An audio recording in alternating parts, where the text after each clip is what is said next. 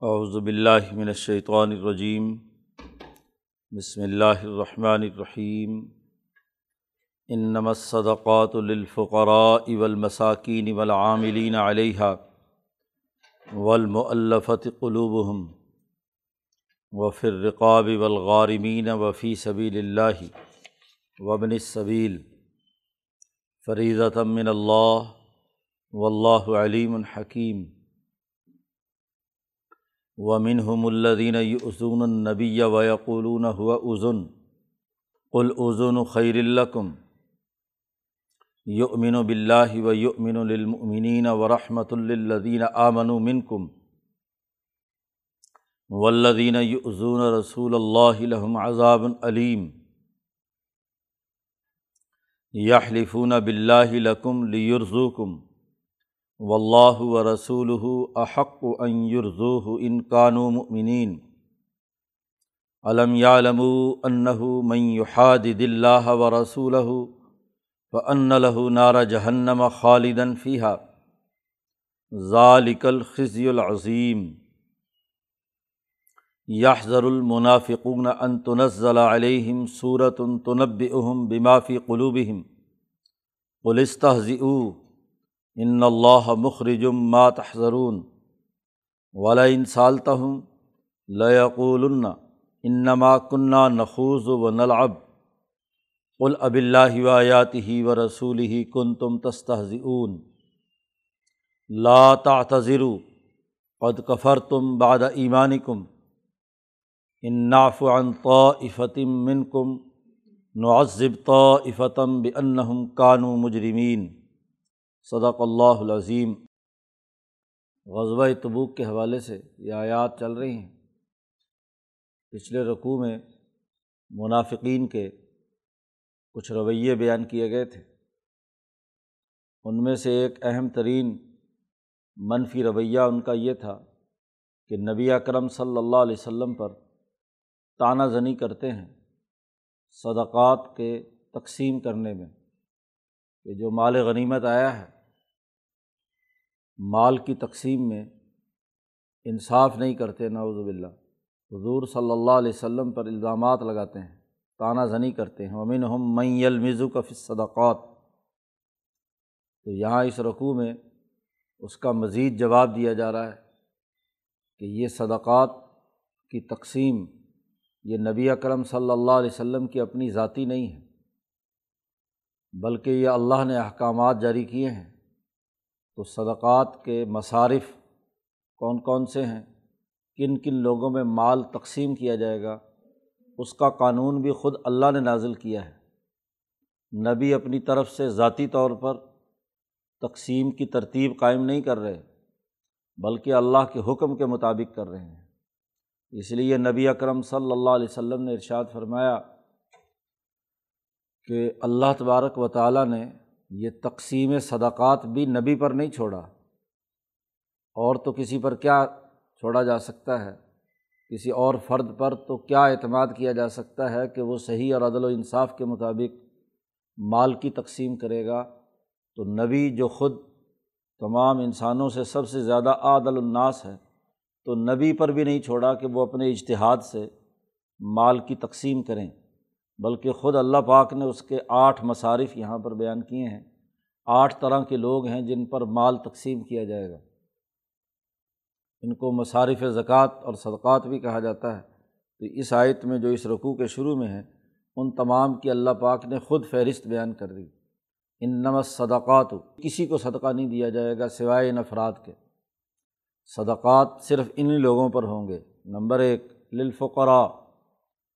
وہ لوگ جو فقیر ہیں، محتاج ہیں، جن کے پاس کچھ نہیں اور ضروریات کے لیے وہ ہاں جی لوگوں کے سامنے ہاتھ پھیلاتے ہیں، جو مفلس ہو گیا، جس کے پاس کچھ نہیں ہے، تو فقیر کے لیے صدقہ ہے۔ نمبر ایک۔ نمبر دو، والمساکین۔ فقیر تو وہ ہے جو کام کاج نہیں کر سکتا تھا۔ جد وجہد اور کوشش کرنے میں اسے کوئی معذور ہے، کوئی ٹانگ نہیں ہے، کوئی اور اس طرح، یا عورتیں ہیں، بچے ہیں جو کام کاج نہیں کر سکتے، اپنی روٹی روزی کا بندوبست نہیں کر سکتے۔ ان کے لیے تو کیا ہے؟ فقراء کا لفظ استعمال کیا تو زکوٰۃ ان پر خرچ کی جائے گی، پہلا مصرف۔ دوسرے وہ لوگ ولمساکین جو کام کاج تو کرتے ہیں، لیکن ان کی محنت، مزدوری یا کام کی صلاحیت اور استعداد اتنی کمزور ہے کہ ان سے جو مال ان کے پاس آتا ہے ان کی محنت سے وہ ان کی ضروریات کے لیے کافی نہیں ہے وہ خسارے میں رہتے ہیں، ٹوٹے ہوئے لوگ ہیں، کمزور ہیں، پورے طریقے سے مزدوری ہوتی نہیں ہے یا کوئی اور کام نہیں ہوتا، کام کرتے بھی ہیں تو ان میں گھاٹا ہو جاتا ہے۔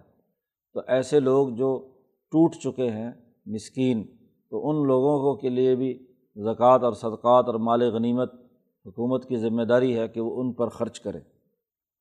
ولغارمین اچانک کوئی قدرتی آفت آ گئی یا کسی کے لین دین میں کوئی تاوان یا ڈنڈ پڑ گیا۔ حالات کے مطابق، اور اب اس کے اندر یہ استطاعت نہیں ہے کہ وہ اس تاوان کو ادا کر سکے۔ تو بیت المال سے زکوٰۃ میں اس کا تاوان ادا کر کے اس کی، اس کو رہائی دلانا۔ کیونکہ جب بھی تاوان دینا ہے تو آدمی اسی ادھیڑ بن میں ہاں جی زمان دینا ہے، ڈنڈ بھرنا ہے کہیں تو وہ مصیبت میں مبتلا ہوتا ہے۔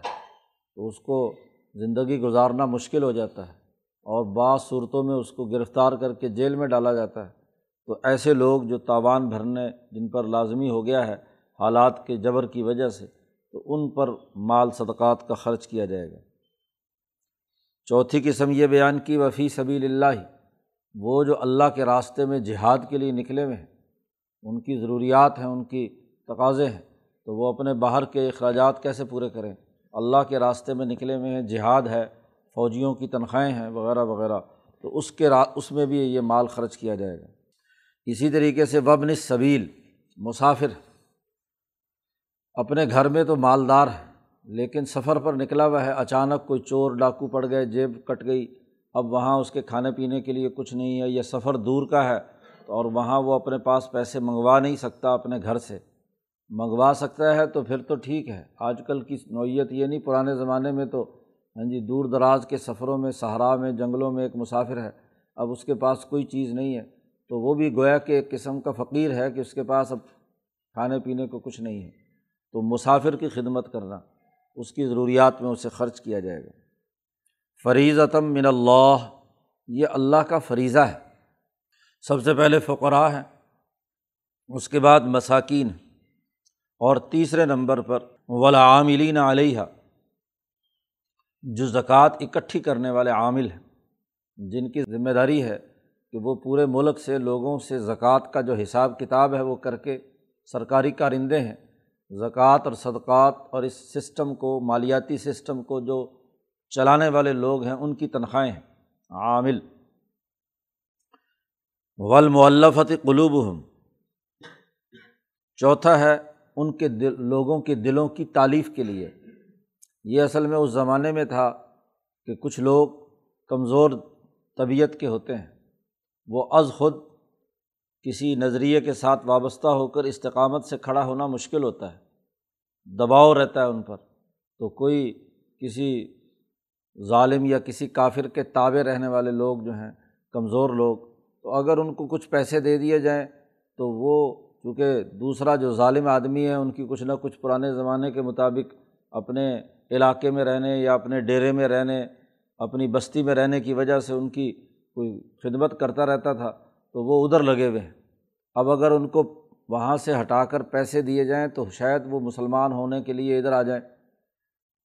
تو ایسے کمزور لوگ جن کے دلوں کو اسلام سے مانوس کرنے کے لیے پیسے خرچ کیے جائیں، تو اس کے لیے زکوٰۃ اور صدقات دی جائے نبی اکرم صلی اللہ علیہ وسلم نے مدینہ منورہ میں ایسے بہت سارے لوگوں کے وظیفے باندھ رکھے تھے، جو کمزور لوگ تھے، غیر مسلم تھے، تو ان کو اسلام کی طرف قریب کرنے کے لیے ان کو حضور نے ان کے وظیفے باندھ رکھے تھے کہ وہ یہاں بیت المال سے یعنی زکوٰۃ کے اس میں سے، مد میں سے لے لیا کریں۔ لیکن یہ اس وقت تک تھا، تمام فقہا کا اتفاق ہے کہ جب تک اسلام کی طاقت قومی اور بین الاقوامی طور پر مضبوط نہیں ہوئی تھی۔ اسی لیے جب مضبوط طاقت اور قوت ہو گئی تو ایسے تمام لوگوں کے وظیفے حضرت عمر رضی اللہ تعالیٰ عنہ نے بند کر دیے۔ ابو بکر صدیق رضی اللہ تعالیٰ عنہ کا دور حکمرانی تھا۔ اسی طرح کا ایک منافق حضرت ابو بکر سے وہ پرچی لکھوا کر، سائن کروا کر بیت المال جا رہا تھا۔ تو راستے میں حضرت عمر نے اس سے کہا کہ دکھاؤ کیا ہے یہ پرچی؟ پرچی دیکھی تو پھاڑ دی۔ کہا کہ بس اسلام اب طاقتور ہو گیا ہے۔ اب ہم تمہارا ساری عمر کے لیے کوئی ذمہ داری نہیں اٹھا رکھی۔ اب جس نے اسلام قبول کرنا ہے، وہ اسلام قبول کرے، اس کے لیے مصارف میں سے کوئی پیسے نہیں دیے جائیں گے وہ حضرت ابو بکر صدیق کے پاس آیا کہ جی آپ خلیفہ ہیں یا عمر فاروق خلیفہ ہے؟ ہاں جی آپ آپ نے کیا ہے، پرچی لکھ کر دی ہے، وظیفہ لینے کی اور یہ عمر نے پھاڑ دی۔ حضرت عمر بھی پیچھے آ گئے۔ حضرت عمر نے حضرت بکر صدیق سے کہا کہ یہ حکم تو اس وقت تھا جب اسلام ابھی کمزور تھا۔ اب تو اسلام طاقتور ہے۔ اب جس جس کا جی چاہتا ہے اپنی آزاد مرضی سے، پیسے کے لالچ میں نہیں، آزاد مرضی سے اسلام قبول کرے۔ اور اگر نہیں، تو پھر کیا ہے؟ جائے جہاں جانا ہے۔ تو ابو بکر صدیق نے کہا، عمر نے صحیح کیا۔ اس کے بعد سے یہ صحابہ کا اجماع ہے کہ اب مولفت قلوب کے لیے مال خرچ کرنا کہ یہ مصارف میں سے نہیں ہے۔ لیکن علماء یہی کہتے ہیں کہ جب تک مسلمانوں کا غلبہ اور حکومت رہی اس وقت تک تو یہ بات درست ہے۔ اگر دوبارہ ویسے ہی حالات کبھی کسی موقع پر آ جائیں یا کسی علاقے میں ایسی کوئی صورت حال ہو، تو وہاں دوبارہ بھی ان پر مال خرچ کیا جا سکتا ہے، کیونکہ اس کا تعلق حالات و واقعات کے ساتھ ہے کہ کس جگہ کیا نوعیت ہے۔ بعض طبیعتیں ایسی ہوتی ہیں کہ جن کو اپنے سے مانوس کرنے کے لیے ہاں جی ان کو اپنے قریب کرنے کے لیے زکوٰۃ دی جا سکتی ہے۔ چار قسمیں یہ ہو گئیں، وہ پھر رقابی۔ پانچواں مصرف وہ ہے کہ لوگ غلام ہیں۔ تو غلام کو آزاد کرانے کے لیے یا لوگوں کو غلامی سے نجات دلانے اور آزادی اور حریت کے لیے مال خرچ کیا جائے۔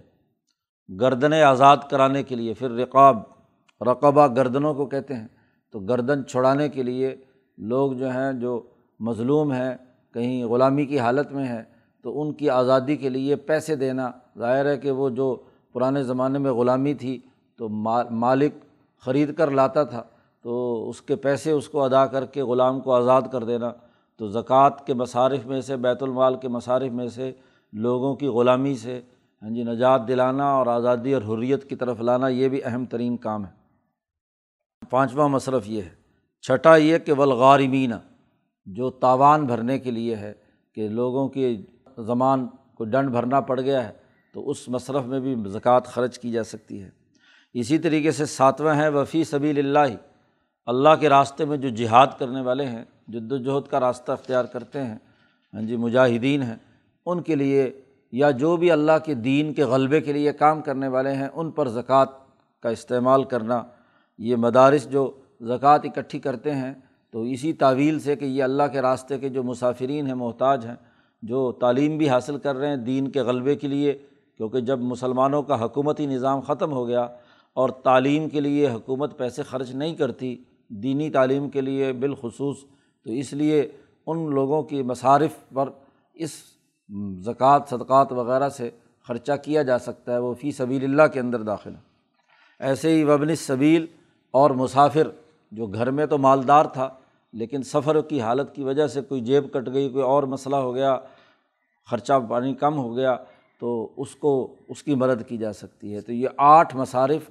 خود اللہ تبارک و تعالیٰ نے بیان کر دیے نبی اس کے مطابق مال تقسیم کرتے ہیں، تو نبی پر پھر کیا الزام ہے؟ یہ جو منافقین نبی پر جھوٹا الزام لگاتے ہیں، اول تو خود نبی اکرم صلی اللہ علیہ و سلم کا اتنا اعلیٰ مقام ہے کہ وہ کبھی ایسا سوچ بھی نہیں سکتے کہ لوگوں کو نا انصافی کی بنیاد پر مال خرچ کریں۔ ہاں جی وہ صحیح عدل و انصاف کے مطابق خرچ کرتے ہیں، لیکن اللہ نے مزید اس کی تفصیلات بیان کر کے اس کے تمام مصارف متعین کر دیے اور پھر بتلا دیا فریضتم من اللہ، یہ اللہ کی جانب سے فرض ہے۔ اس میں کمی کوتاہی نہیں کی جا سکتی۔ و اللہ علیم الحکیم اور اللہ تعالیٰ خوب جاننے والا ہے اور بہت حکمت والا ہے۔ حکمت کے اصولوں اور علم کے مطابق اللہ نے بین الاقوامی سطح پر قیامت تک کے لیے صدقات و خیرات کے مصارف متعین کر کے بتلا دیا کہ ان ان آٹھ قسموں پر مال خرچ کیا جائے گا۔ جو بھی اجتماعی مال ہوگا، کسی شخص کی شخصی ثوابدید پیش نظر نہیں ہوگی۔ کوئی بڑے سے بڑا آدمی ہو۔ حتیٰ کہ ان مصارف کی تقسیم میں یعنی نبی اکرم صلی اللہ علیہ وسلم نے خود فرمایا کہ میری بھی کوئی تخصیص نہیں ہے کہ مجھ پر چھوڑ دیا گیا ہو۔ تو تو جب نبی پر نہیں چھوڑا گیا، تو بعد میں کوئی اور عالم یا کوئی پیر یا کوئی رہنما یہ کہے کہ جی یہ تقسیم میرے میرے ہاتھ میں ہونی چاہیے۔ تو اللہ نے وہ دروازہ بند کر دیا۔ فریضے کے طور پر آٹھ مصارف بیان کر دیے۔ ومن ہم الدین عظون النبی یقول ہوا عظن دو خرابیاں پیچھے بیان کی گئیں۔ ایک وہ جد بن قیس، جس نے اجازت اس لیے مانگی تھی غزوہ تبوک سے کہ وہاں عورتوں کے فتنے میں مبتلا نہ ہو جائے۔ تو اس لیے اور وہاں اس نے فتنے میں مبتلا ہونے کی بات کی تھی۔ قرآن نے اس کا پورا جواب دیا اور اس کا تحلیل و تجزیہ کیا۔ دوسری منافقت کا رویہ نبی پر قیادت کے اوپر تنقید کرنا کہ وہ مال کے استعمال کرنے میں، مال کے اس خرچ کرنے میں کیا ہے، غلط طریقۂ کار اپنائے ہوئے ہے وہ اپنوں اپنوں کو دیتے ہیں۔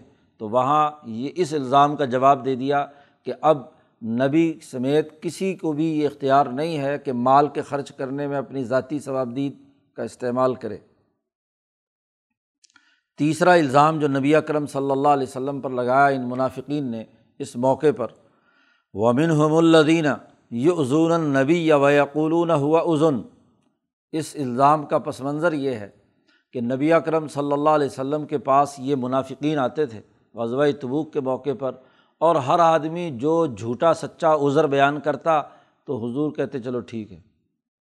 نرمی کا رویہ آپ نے اختیار کیے رکھا، ایک تو اس لیے بھی نہیں چاہتے تھے کہ یہ منافق قسم کے لوگ لشکر میں ساتھ جائیں، دوسرا شرارت کریں گے، اور دوسرا یہ کہ ان کو نظر انداز کرو، ان کا جھوٹ ان کے سامنے کھول کر ان کو شرمندہ نہ کیا جائے، کیونکہ آپ کی طبیعت میں نرمی اور رحمت تھی انسانیت کے لیے، تو اس لیے اس کے منہ پر اس کا جھوٹ پکڑ کر اسے ذلیل کرنا، یہ آپ صلی اللہ علیہ وسلم کی طبیعت کو گوارا نہیں تھا۔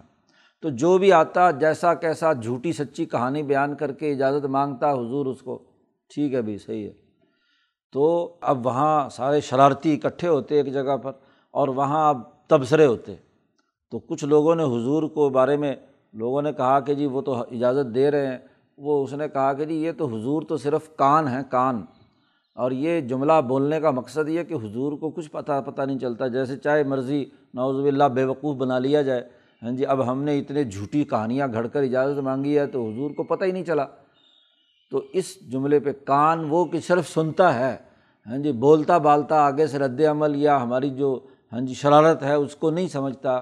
نوز باللہ ان کے خیال کے مطابق حضور پر وہ تنقید کر رہے ہیں کہ یہ بے وقوف ہے، بس ان کا، ان کو کیا پتہ کہ کیا۔ یہ اس طرح کی تنقید ان کے دماغ میں تھی۔ کہتے ہیں ومن ہم ان میں سے وہ لوگ بھی ہیں جو نبی کو تکلیف پہنچاتے ہیں۔ اللہ دینہ یہ النبیہ نبی کو تکلیف پہنچاتے ہیں اور وہ یقولون اور کہتے ہیں، ہوا عظن کہ یہ شخص تو کان ہے بس، سننا ہے، سنتا ہے، جو چاہے مرضی سنا دو، اسی پہ ایمان لے آتا ہے۔ اپنی کوئی بات اس کے اندر نوز باللہ نہیں ہے۔ اللہ پاک نے فرمایا کل اے محمد صلی اللہ علیہ وسلم، آپ ان سے کہہ دیجیے کہ ہاں کان تو ہوں میں، لیکن تمہاری بھلائی کے لیے۔ جی ازن ازن خیر اللہ تمہاری بھلائی کا کان ہوں۔ تمہاری بھلائی سوچتا ہوں کہ تمہیں لوگوں کے سامنے ذلیل نہ کیا جائے، تمہارے جھوٹ کا پول نہ کھولا جائے۔ تو تمہارے فائدے کے لیے میں یہ صرف سن کر کیا ہے۔ حالانکہ مجھے پتہ چل جاتا ہے کہ کون کون آدمی ہاں جی شرارت کر رہا ہے اور ایسے جھوٹی اجازتیں مانگ رہا ہے، ویسے ہی جھوٹا پیٹ میں درد ہو رہا ہے، فلانا مسئلہ ہے۔ تو یہ معلوم مجھے سب کچھ ہے، لیکن میں تمہاری بھلائی کے لیے کان ہوں۔ یہ امین و بلّہ و یو امین و المنین و رحمۃ اللہ و رحمۃ الدین آمن و منکم تمہارے لیے بہتری کی بات کیا ہے کہ میں نبی ہوں، اللہ پر ایمان لایا ہوں اور یقین کرتا ہوں مسلمانوں کی بات کی بھی۔ مسلم کبھی جھوٹ نہیں بولتا۔ ایمان والے کی شناخت یہ ہوتی ہے کہ وہ کبھی غلط بیانی سے کام نہیں لیتا۔ تو جو سچے مخلص مومنین ہیں تو اس کو تو ان کی بات تو میں اس لیے سنتا ہوں کہ وہ ضرور سچ بول رہے ہوں گے جو بات بیان کر رہے ہیں، جھوٹ تو نہیں کہہ رہے ہیں۔ اور وہ رحمۃ الدین آمن و من کم تم میں سے جو ایمان کا دعوے دار ہیں، ان پر میں رحمت اور شفقت کی وجہ سے کچھ نہیں کہتا۔ پتہ مجھے چل جاتا ہے کہ تم میں سے کون کون دھوکہ، فراڈ اور فریب کر رہا ہے۔ لیکن کیا ہے؟ برداشت اتنی ہے کہ اس برداشت کے تحت میں تمہیں کچھ کہتا نہیں ہوں۔ رحمت کی وجہ سے، نرمی کی وجہ سے، شفقت کی وجہ سے۔ آپ کہہ دیجیے کہ ہاں ان تین وجوہات کہ اللہ پر میں ایمان رکھتا ہوں اور مومن جو سچے ہیں، ان کی بات کو میں سمجھتا ہوں کہ وہ سچی یا صحیح بات کہتے ہیں، اس لیے یقین کرتا ہوں۔ اور جو لوگ ظاہری طور پر ایمان کے دعوے دار ہیں، ان سے میں نرمی کا مظاہرہ کرتا ہوں۔ اس لیے کان۔ لیکن آگے اللہ نے سخت وارننگ دے دی۔ یاد رکھو ولدین یؤذون رسول اللہ، وہ لوگ جو اللہ کے رسول کو تکلیف پہنچاتے ہیں، ان کے لیے بڑا دردناک عذاب ہے۔ نبی کی توہین کرنا اور نبی کی عزت اور عظمت کو پامال کرنا اور ان کا مذاق اڑانا۔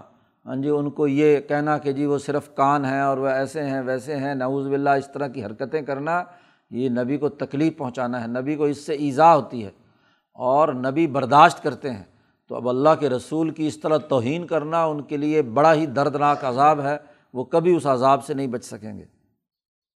اور جب ان کو ہاں جی وہاں پوچھا جاتا ہے، تو یخلفون بلّہ اللہ کی قسمیں اٹھا کر تمہارے سامنے کہتے ہیں کہ لیورزو کم تاکہ تمہیں راضی کر لیں۔ جھوٹی قسمیں اٹھا کر تمہیں راضی کرنا چاہتے ہیں۔ اب اپنی مجلسوں میں تبصرے کرتے ہیں، ادھر ادھر کی لایانی باتیں کرتے ہیں، تکلیفیں پہنچاتے ہیں پھر اگر انہیں ڈر ہو کہ شاید ہماری کوئی بات حضور تک نہ پہنچ جائے اور مسلمانوں کے دائرے سے ہمیں خارج نہ کر دیا جائے، تو مسلمانوں کو خوش کرنے کے لیے جھوٹی اللہ کی قسمیں اٹھا کر کہتے ہیں، ہم تو ویسے ہی مذاق کر رہے تھے، آگے آ رہا ہے اس کی تفصیل بھی۔ ہم تو ویسے ہی گپ شپ کر رہے تھے، یہ کوئی اصلی بات نہیں تھی۔ ہاں جی تو اس طرح کی باتیں کر کے تمہیں راضی کرنا چاہتے ہیں مسلمانوں کو۔ حالانکہ و اللہ و رسول احق و عرضو عام مسلمانوں کو راضی کرنے کے بجائے زیادہ بہتر بات تو یہ تھی کہ اللہ اور اس کے رسول کو راضی کرتے۔ اللہ اور اس کا رسول زیادہ حقدار ہے اس بات کا کہ این یرزو یرزو ہو کہ اس کو راضی کیا جائے۔ تو اللہ کو راضی نہیں کرتے، رسول اللہ کو ایزا پہنچاتے ہیں اور دکھاوے کے لیے مسلمانوں کو راضی کرنے کے لیے، دیکھو جی ہم تو جماعت کے ساتھ ہیں، ہم نے تو وہ جو فلانی بات کی تھی، وہ تو ویسے ہی گپ شپ تھی، یہ تھا، وہ تھا۔ تو اس طرح کی باتیں، یہ منافقت کا رویہ ہے کہ براہ راست اللہ کو راضی کرنے اور اس کے رسول کو راضی کرنے کے بجائے دکھاوے کے لیے ہاں جی اس مسلمان جماعت میں شامل رہنے کے لیے منافقت کے ساتھ ان سے رضامندی کی باتیں کی جائیں۔ علم یا علم کیا وہ نہیں جان چکے کہ انّہ حادد اللہ و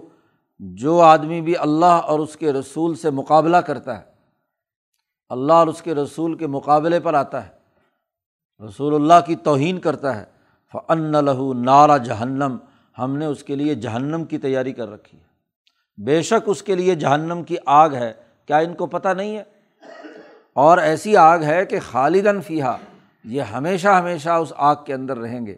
ذالک الخذ العظیم اور یہ بہت بڑی ذلت اور رسوائی ہوگی۔ حشر کے میدان میں ساری انسانیت کے سامنے جب انہیں گھسیٹ کر جہنم میں ڈالا جائے گا تو اس سے بڑی ذلت اور رسوائی کیا ہوگی؟ یہ تو آج تھوڑے سے مسلمانوں کے مجمع میں ان کو راضی رکھنے کے لیے جھوٹی باتیں کرتے ہیں۔ ہاں جی کہ یہ ہمارے سے مطمئن ہو جائیں اور وہاں تو عالمگیر مجمع پوری انسانیت کا ہوگا اور وہاں جب ان کو گھسیٹ کر آگ میں ڈالا جائے گا تو اس سے بڑی ذلت اور رسوائی کیا ہوگی؟ یہاں تو یہ تھوڑی سی ذلت قبول نہیں کرتے اور اس کے لیے جھوٹے قسمیں اٹھا کر اپنی صفائیاں پیش کر رہے ہیں، لیکن دل میں ان کے اندر بوجھ ہے یہ رسول اللہ کے فیصلوں کو قبول کرنے کے لیے تیار نہیں ہے۔ اللہ کی توہین کرتے ہیں، رسول اللہ کی توہین کرتے ہیں۔ اس کا سخت ترین عذاب ہے۔ یاحضر المنافقون ان تنزل علیہم صورت ان تنب اہم بمافی قلوبہم۔ اب ایک طرف تو مسلمانوں کو بظاہر راضی کرنے کے لیے ہاں جی ان سے قصبیں اٹھا کر صفائیاں پیش کرتے ہیں، لیکن اندر ہی اندر دل میں ڈرتے بھی رہتے ہیں کہ نبی تو چلو پردہ پوشی کر رہے ہیں، ہمارے جھوٹ کو نہیں کھول رہے، اور یہ مسلمانوں کو بھی ہم بظاہر اپنے خیال کے مطابق ہاں جی بے وقوف بنا رہے ہیں، ان کو راضی رکھ رہے ہیں۔ لیکن کہیں ایسا نہ ہو کہ اللہ میاں اپنے رسول کو ہمارا جو پول ہے وہ کھول نہ دے۔ کوئی ایسی صورت نازل نہ ہو جائے کہ جس میں ہماری خرابیاں اور ہماری جو غلط رویے ہیں وہ سامنے نہ آ جائیں۔ کیونکہ پیچھے بعض مقامات پر ان کی بعض باتیں نبی کو رسول اللہ صلی اللہ علیہ وسلم کو اللہ نے بتلا دی۔ یہ ضر المنافقون، یہ منافقین اس سے بات بات سے بھی ڈرتے ہیں۔ ان میں اتنی جرت نہیں ہے کہ یہ کھل کر اپنا اختلاف رائے کو سامنے لائیں۔ اندر ہی اندر یہ ڈرتے بھی رہتے ہیں کہ انتنزل علیہم صورتن کوئی ان مسلمانوں پر کوئی صورت نازل نہ ہو جائے اللہ کے رسول پر کہ تنب اہم بمافی قلوبہم۔ جو ان کے دلوں کے اندر مرض موجود ہے، اس کا کہیں وہ صورت میں تذکرہ نہ آ جائے۔ اور اللہ نے جب کھول کر بیان کر دیا ہمارا پورا مرض، تو پھر تو بڑا مسئلہ ہمارے لیے بن جائے گا۔ تو منافقت کے اندر یہ بھی رویہ ہے کہ کہیں نبی کے قلب پر ڈال نہ دیا جائے اور بتلا نہ دیا جائے نام نشاندہی کر کے کہ یہ فلاں فلاں فلاں منافق پولیس تہذی ان اللہ مخرجم ماتحضرون آپ کہہ دیجیے ان سے کہ تم ٹھٹا مذاق کرتے رہو، یہ جو گپے مارتے ہو اور بکواسات کرتے ہو رسول اللہ کے خلاف، مذاق کا تو جرم جو تم کر رہے ہو، کرتے رہو۔ یاد رکھو، ان اللہ مخرجم ما تحذرون۔ اللہ تعالیٰ تمہارے دلوں کے اندر جس سے تم ڈرتے ہو، وہ ضرور کھول کر چھوڑے گا۔ یہ صورت نازل ہوئی اور ان میں ان کے سارے امراض بیان کر دیے کہ یہ یہ ان کے اندر خرابی ہے، یہ اس اس طرح آپ کا مذاق اڑاتے ہیں۔ اپنی نجی مجلسوں میں ہاں جی آپ کو کان کہتے ہیں، فلاں الزامات لگاتے ہیں تانہ زنی کرتے ہیں، یہ ساری چیزیں کھول کر بیان کر دی اللہ نے۔ تو جس سے تم ڈرتے تھے، وہی اللہ تعالیٰ کھول کر رہے گا۔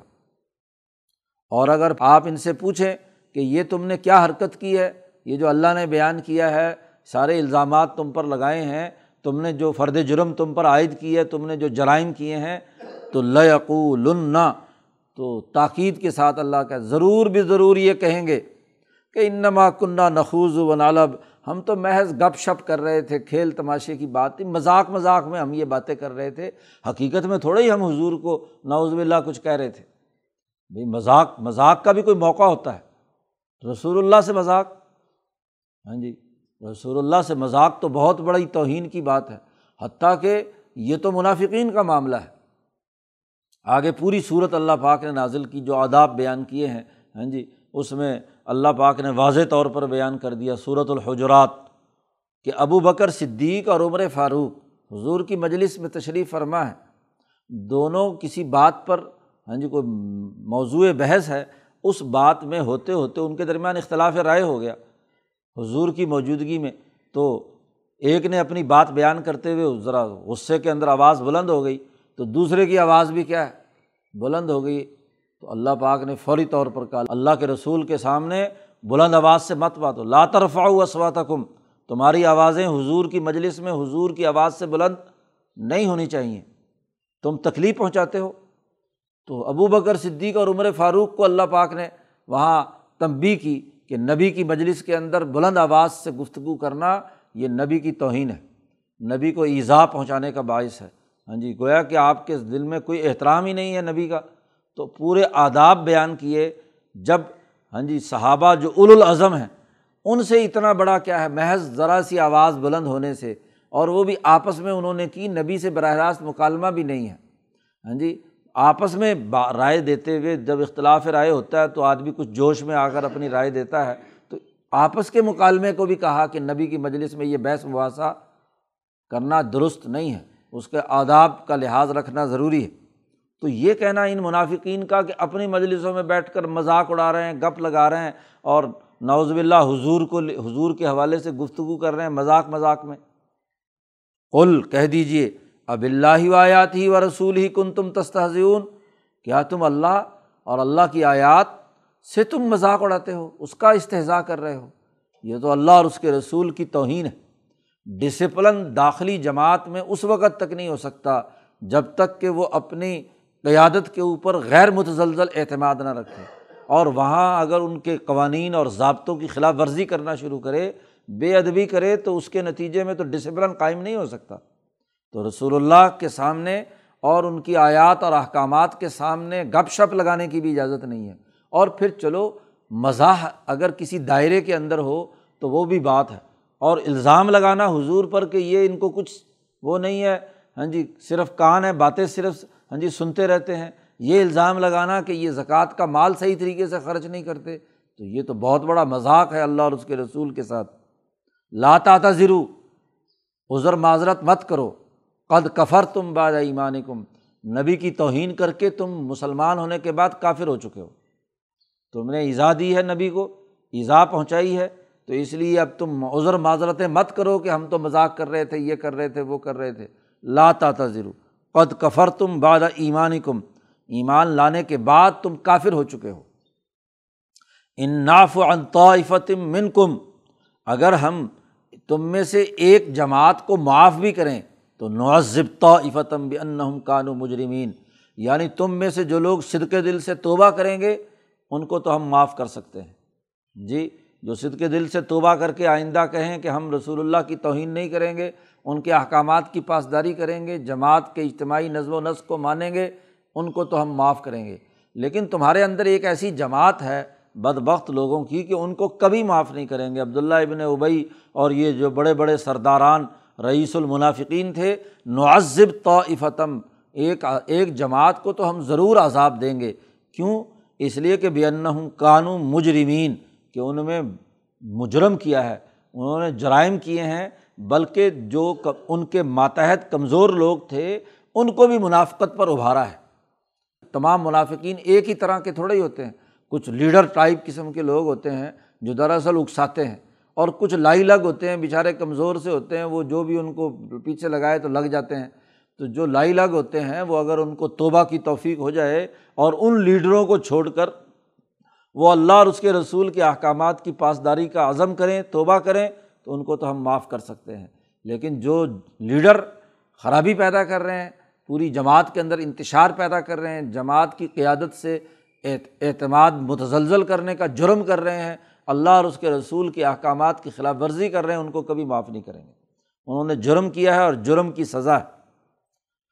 اگلے رقوع میں مزید ان کی تفصیلات بیان کی ہیں۔ اللہ تعالیٰ قرآن حکیم کو سمجھنے اور اس پر عمل کرنے کی توفیق عطا فرمائے۔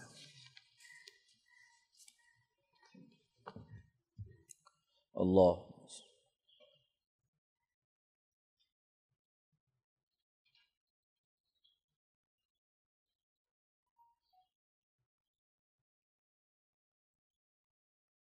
اجمائن